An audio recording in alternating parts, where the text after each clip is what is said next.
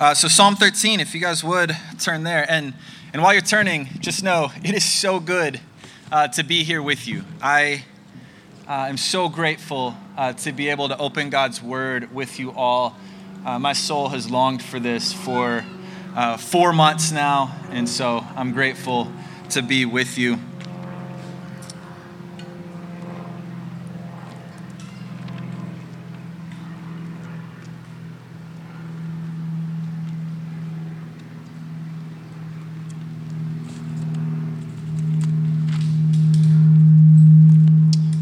Psalm 13.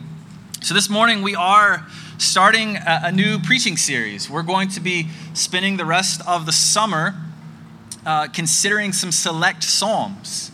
And we are particularly excited about this because the Psalms are amazing.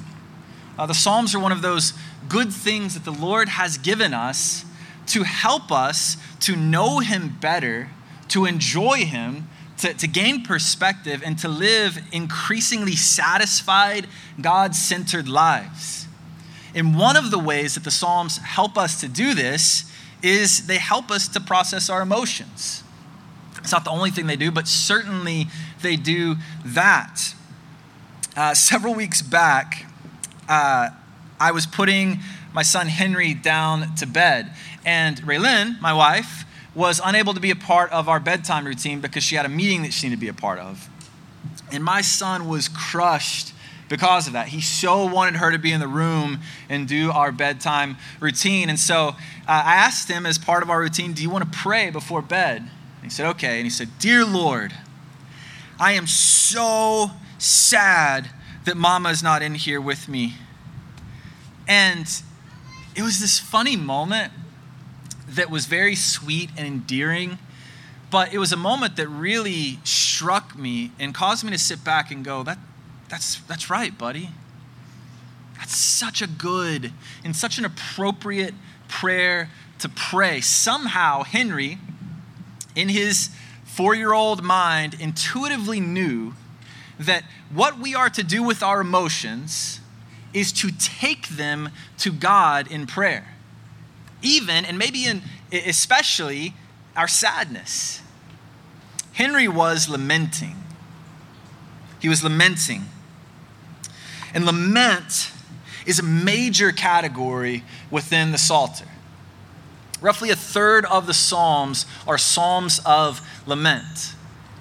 And lament is, is similar to confession, which we may be a little bit more familiar with. In confession, we confess that we are not as we should be. We say that we're messed up, we're jacked up. But in lament, we proclaim that the world is not as it should be. The world is messed up. The world is not as it should be. And so it's a cry to God for help in the midst of our sadness, in the midst of our sorrow. And grace, we need to lament. We need to have a category for lament, to express our sorrow at the state of this world. This world is not as it should be. We have many reasons today to lament. And so, we are going to turn to this incredible psalm, Psalm 13, which we've already read. An incredible psalm, a surprising psalm, but one that I think the Lord desires to encourage us with this morning and to again help us to live increasingly happy and holy, God centered lives. And so let me pray that the Lord would help us as we go to Psalm 13. Father, I pray that you would open our eyes and you would unstop our ears so that we might receive your word, and that we might be encouraged, that we might gain perspective, and that we might worship you. And so we offer you this time as an act of worship. We pray this in Jesus' name. Amen. All right, so three things that we want to see from Psalm 13 this morning. First, God is listening. Second, God is faithful. And third, God is gracious. God is listening, God is faithful, and God is gracious. And so we want to start uh, just with these first two verses. God is listening. The most memorable aspect of this psalm, uh, Psalm 13, is the repetition that happens in these first two verses. Again and again, the psalmist David begins with rapid fire rhetorical questions How long, O Lord? How long, O Lord? Repeat it over again four different times. And in this repetition, God kindly gives us an invitation to feel what David is feeling. We're invited into David's experience where he cries out from deep within his soul, deep from within his bones, How long, O Lord? This world is not as it should be. There's a deep sigh of exasperation that's uttered in these words from David. But notice that David cries out. He cries out. In lament, we always want to ask three questions. Whenever we see a, a psalm of lament, there are three questions. If you just want to be a better Bible reader, it's important to keep these three questions in mind. And the first two questions are who and what. Who and what? Who does the psalmist cry out to? And so here in Psalm 13, who does David cry out to? How long, O Lord? Do you notice the significance of who David's lament is directed toward? David isn't crying out into the ether. He's not standing above the Grand Canyon and just yelling out into the valley. He's not yelling into his pillow. No, he is crying out to God. In other words, he's praying. This is a prayer. And he's praying to his Lord. In the Psalms of Lament, the, these, these laments are typically directed to, O God or O Lord. And here he's praying to his Lord. He didn't say, O God, Elohim, transcendent one, uh, powerful one, uh, creator of all, above everything. No, he cried out to his Lord, to his Yahweh, the personal, close, covenant making and covenant keeping God who loves him. Sometimes in lament, we cry out to Almighty God. We cry out to the God of Genesis 1, the God who created everything and holds everything in his hands the sovereign Lord of all, because that's what our hearts need is Almighty God. But there are other times in lament when we cry out to our Lord, the God of Genesis 2, the God who created us, the God who knit us together in our mother's womb, the God who draws near in covenant and loves us. And that is who David cries out to in Psalm 13 to his Lord. And why? Why does David cry out to his Lord. He cries out in prayer to his Lord. And now, why? Verses 1 and 2 are packed. David feels like God has forgotten him. He feels like God has hidden his face from him. He feels like he has to take counsel in his own soul. He has sorrow in his heart, and finally his enemies are triumphing over him. And the how long, O part indicates that this is not something he's felt a couple times, but this is in perpetuity. He's felt this for a long time. This is a continual feeling that he is feeling deep within his bones. All of this paints a picture of desperation David has some unnamed enemy that seems to be triumphing over him, and David is brought to the edge because of it. He, he feels like he can only rely on himself, and it's making him desperate and, and even depressed. It feels like God has abandoned him. And so, what we're seeing in these two verses is that grief is compounded. It's compounded and it's compounded. And it's gotten really bad to the point where he would cry out in such a straightforward way to the Lord, How long will you forget me forever? And what does David do with all this disappointment? This is the point. What does David do with this disappointment, with all this emotion? He cries out to his Lord in prayer, in faithful prayer. How long, Lord, will this keep going? It feels like it's unending. It feels like it is uh, uh, like it will never cease. Like as I look into the future, nothing will change. Lord, how long is it going to be like this? How long will the world continue to be something contrary to what it was supposed to be?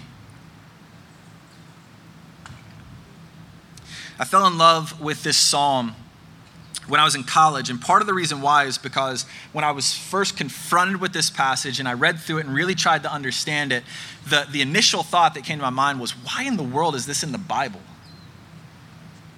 Like, I, it, it doesn't seem right that this is in holy scripture, that whoever was comprising the Psalter, they read through this and they thought, yeah, that, that we're going to take that one. That is a good one to include in the Bible. It feels so profane. It, it feels accusatory towards God. It almost feels blasphemous because it, David seems to be putting God and his character on blast. And so, how would these words end up in the Bible to instruct us and encourage us and reveal God's character? Grace, I think this is the sort of question we're supposed to ask as we come to Psalm 13. In this psalm, we have a real life person experiencing real human emotions, modeling a real life relationship with the Lord. What does David do in his distress? He processes his emotion in prayer.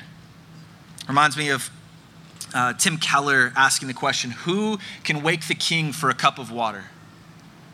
Who can wake the king for a cup of water? An advisor? No. A soldier? No a worker in his house. No, the only one who can wake the king for a cup of water is his child. That's what we're seeing in Psalm 13. John Calvin says that the Holy Spirit composed the Psalms in such a way to give the church a common form of prayer. Well, this psalm teaches us that God's children, as God's children, we can go to our kingly Father in our distress, big or small, and pour that out to Him. He can take it. And we have distress, don't we? The headlines won't stop. COVID 19, shelter in place, George Floyd's death, Breonna Taylor's death, Ahmaud Arbery's death, Black Lives Matter, protests, riots, various orders with restrictions for the church gathering. It goes on and on, these things that cause our hearts and our souls to clench up to feel dry and desperate. In the midst of all of this, the, the headline that broke me was a story from my hometown of Birmingham, Alabama. Uh, a fight broke out at a mall, a mall that I used to work at. And the, the people that were there uh, said that it was a fight that broke out over wearing masks, whether to wear a mask or not. Uh, guns were pulled out, shots were fired. An eight year old bystander, a boy, was shot and he was killed. And as this news sort of broke, I was watching the headlines, and the boy was transported to the hospital, and he was still alive at that point, and I prayed for him, and I prayed for him that he would live. And when the announcement finally broke that he died, it just felt like something inside of me gave in. And the cry of my heart was, How long, O oh Lord? How long will this madness continue? How long will this world continue not as it is supposed to be? And that's just the headlines. That's just a couple headlines from the past four months. That doesn't include the experiences of grief that we've experienced as a faith family here. We've lost three beloved members of our faith family Phil Davis, David DeMille, Mark Will. And we as a faith family, we mourn these three, and in particular, their families mourn them. We have children who can't be adopted because of, uh, because of COVID. We have the, the compounded grief of not being able to gather together in an incarnational way that we were made to gather in. We have all sorts of situations that are just normal life. We're lonely, we're sad. And all of this is, is being compounded so that grief overwhelms us in this day. Well, grace what Psalm 13 is giving us permission and even instruction to do is to take all of this, all of this stuff that we feel so intensely, all of the how long, O Lords, of our hearts, and to take them to the Lord in prayer. Because He is a big, strong God. He is our kingly Father, and He desires for us to bring these to Him. He's listening. So that's the first thing we want to see from Psalm 13 this morning. Our kingly Father, He's listening. Even when it's really tough, even when it's really intense. He's listening. And so we could pour this stuff out to him. Second, though, our kingly Father God, he is faithful. He is faithful and he is faithful to answer. And so, as we turn our attention to verses three and four, as, uh, as we transition, we see a movement. Verses one and two, they begin with wrestling, with processing. But now we move from process to petition. In verses 3 and 4, we see David begin to make his request known to the Lord. And so, this is the third question that we ask when we deal with lament. We ask, What? What? What is being asked? So, who David is addressing his Lord. Why? Because he feels abandoned. Now, what does David ask to, the Lord to do about his distress? David asks God for two things, and he gives two reasons or rationales for why God should answer his prayers.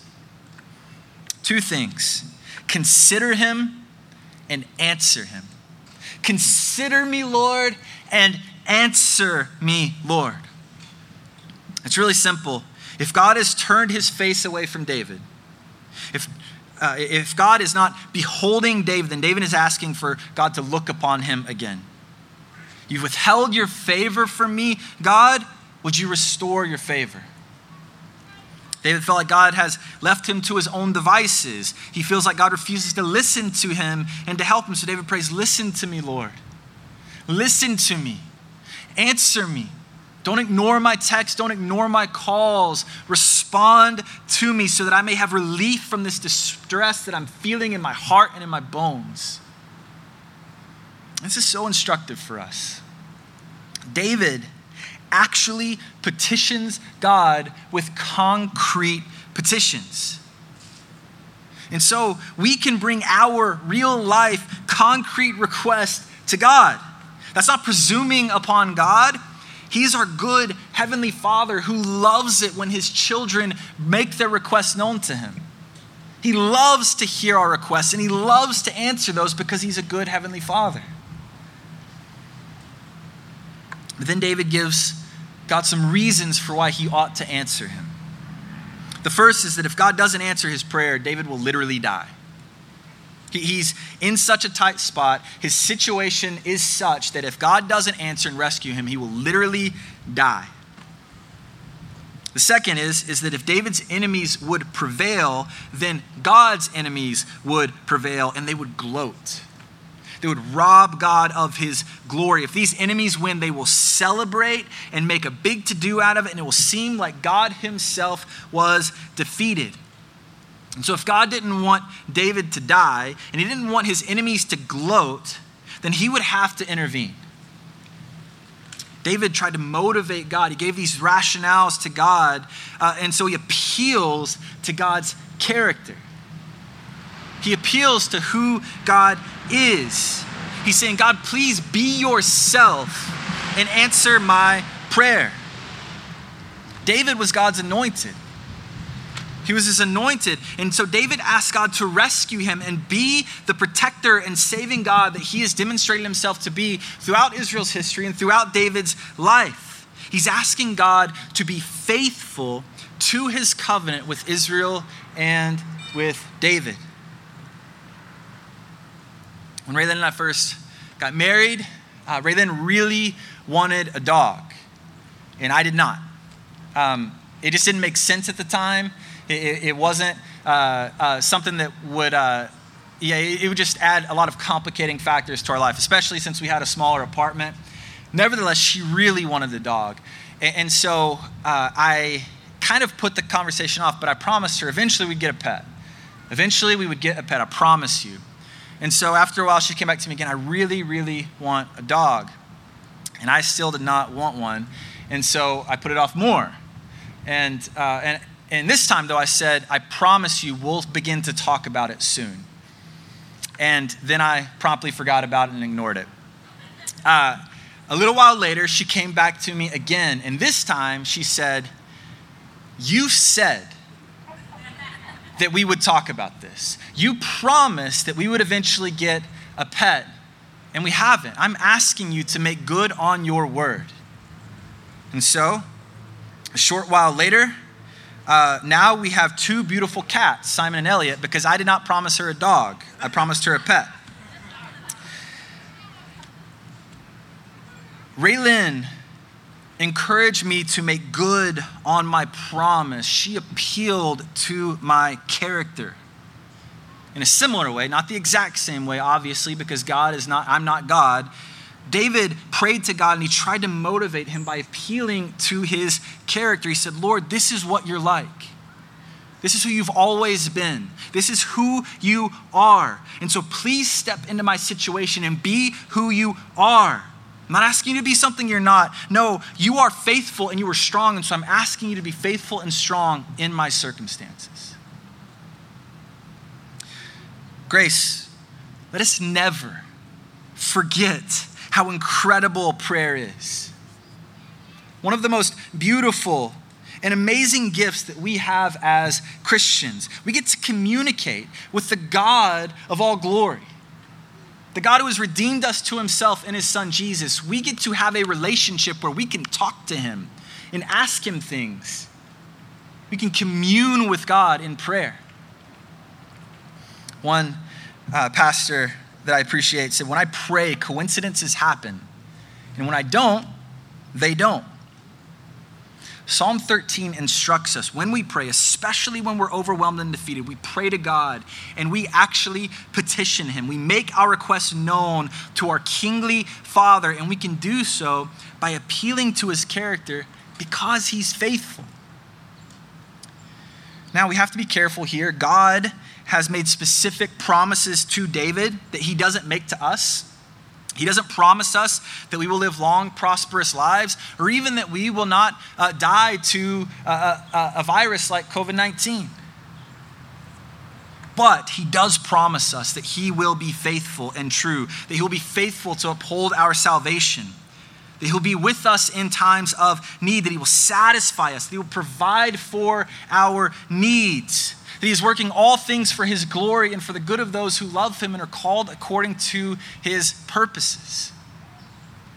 Prayer is one of those incredibly interesting things because we can't make God do anything.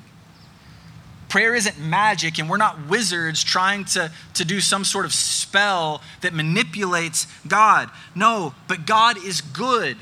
In that, He has made it to be so that He will work through prayer and He will work in prayer to accomplish His purposes. And so He loves it when His people pray and ask Him to do things that are in keeping with His character. God loves it when His people pray, and so let us pray. Let us pray. Let's pray for our own satisfaction in Jesus. Let's pray for one another that we would be satisfied in Jesus that we would love God and that we would love one another. Let's pray for the Davis family, for the DeMille family, for the Will family as they grieve. Let's support them and love them as our dear brothers and sisters in Christ. Let's pray for this community that's scared and uh, for a million different reasons. Let's pray for the nation that they would know Jesus and that his glory would abound. Let us pray. Make these requests known to God, for He loves to receive these requests and to act upon them. And so God is faithful to answer our prayers. And finally, God is gracious. God is gracious. These last two verses I want to read out loud. But I have trusted in your steadfast love. My heart shall rejoice in your salvation. I will sing to the Lord because he has dealt bountifully with me. The last two verses of this psalm, they show us a pattern that shows up in almost every psalm of lament. These verses are incredibly different in tone from the beginning. We go from cries of lament to a profession of unfailing trust in the Lord. In the beginning of this psalm, David pours his heart out to God in light of his circumstances and he asks God to do something. But in these last two verses, David says what he will do. He will trust in God's unfailing love. For God has dealt bountifully with him, and so he'll sing. David says, No matter what, Lord, I trust you. In fact, even though my circumstances are dire, I will put my hope, I will put my faith, I will put my life in your hands, for I know that you will make good on your promises. You will deliver me. And so I will sing to you in anticipation of that deliverance, of that salvation. How can David go from, go from cries of lament to a profession of trust in the faithfulness in the graciousness of the Lord. David is able to do this because he is rooted in God's steadfast love. verse 5, David says that he will trust in God's steadfast love. This is a top three favorite Bible word for me. The Hebrew word here is hesed. Hesed. And I'll never forget my Hebrew professor, Dr. Ed Curtis, stopping a Hebrew lecture and spending an hour and a half going on a rabbit trail trying to get us to get a glimpse of how special this word is and how much we should appreciate it. The word hesed is generally translated steadfast love. More literally, it means Yahweh's faithful covenant love or God's loyal love. It's love with promise. And this love is a deep, unbreakable, unshakable love that God has for his people. He has entered into a covenant with them, and this covenant will never be broken. It's as intimate and powerful as a word as you can imagine. That's not hyperbole. To help us get Hesed, my Hebrew professor told this story. He told us that while uh, almost exclusively the word Hesed is ascribed to God, there is a small group of people that the Bible says have Hesed, and that is David's mighty men. Uh, David's mighty men are said to have Hesed, faithful covenant love for David. And we get a little tiny picture of what a human imperfect Hesed looks like from 2 Samuel 23. After days of fighting, David's mighty men, they fight their way through an encamped army into a cave where David is staying. These, these mighty men, they finally get to David, and David longingly says, Oh, I wish that I had a drink of water from the wells of Bethlehem. And so David's mighty men, they look at each other and they go, All right. And, and with love stirred up inside of them, they set out and they fight through an encamped army. They march to Bethlehem, fight through another encamped army of Philistine soldiers. They go to the well of Bethlehem and they get a cup of water. They go back and fight through two more encamped armies and go to the cave and give the cup of water to David. That gives us the slightest picture, the slightest picture of what an imperfect human, covenant, faithful, loyal love looks like. Now imagine for a second that the God of all glory, who is perfect, who is high above all, that He loves us with that kind of love. Because what the Bible testifies to over and over and over again, and what Psalm 13 wants us to get into our hearts, is that God has this sort of Hesed love for you and for me. God's steadfast, loyal love is something that we, Grace, can lean into and trust when life gets crazy and we feel like we have no hope. And we know this we know this because God's Hesed is most clearly and beautifully and powerfully revealed in the gospel. We might say that God is full of Hesed for the world so that he gave his only begotten Son, Jesus, so that whomever believes in him will not perish but have everlasting life. It's God's hesed that led Jesus to have a crown of thorns smashed onto his head and nails driven into his hands and feet, and the wrath of God poured out onto him instead of us, so that we might receive Jesus and therefore receive salvation by grace through faith. that we might receive the right to become children of God. This is the love that God has for each and every one of you who are in Christ today. This loyal love is what ensures that nothing, no matter how high, no matter how deep, no matter how wide, no matter how powerful, nothing can separate you from the love of God. This loyal love ensures that God will get you home to glory. God is gracious. And so you will be delivered from your present distress. Hopefully, it will be soon. Hopefully, it will be in this life. But if not, we have a sure and steadfast word from the Lord that we will experience the fullness of our salvation. God's love guarantees it. And so, this is the pattern of lament. This is the pattern of lament in the Psalms. In every psalm of lament, except for two, so over a third of the Psalter is Psalm of Lament. Every one of them, except for two, we see the psalmist go from making his distresses known to making petition and then some sort of expression of trust in the Lord. This is the pattern. This isn't promise, but it is pattern. When we engage our emotions by taking them to the Lord in prayer, the pattern of the Psalms is we open ourselves up to a gospel perspective. It's as if we start in the valley, but through lament, we're able to climb to the mountaintop so that we can see things rightly. As one pastor said, lament is a prayer of pain that leads to trust.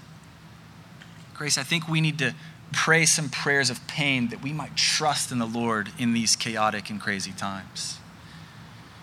We begin to realize through lament that God has dealt bountifully with us, that his face is upon us, that he has not abandoned us. It may not mean that we're delivered in this life, but it does mean that we will be delivered we will be safe in our kingly's, our kingly Father's arms. And in fact, we are safe in our kingly Father's arms today.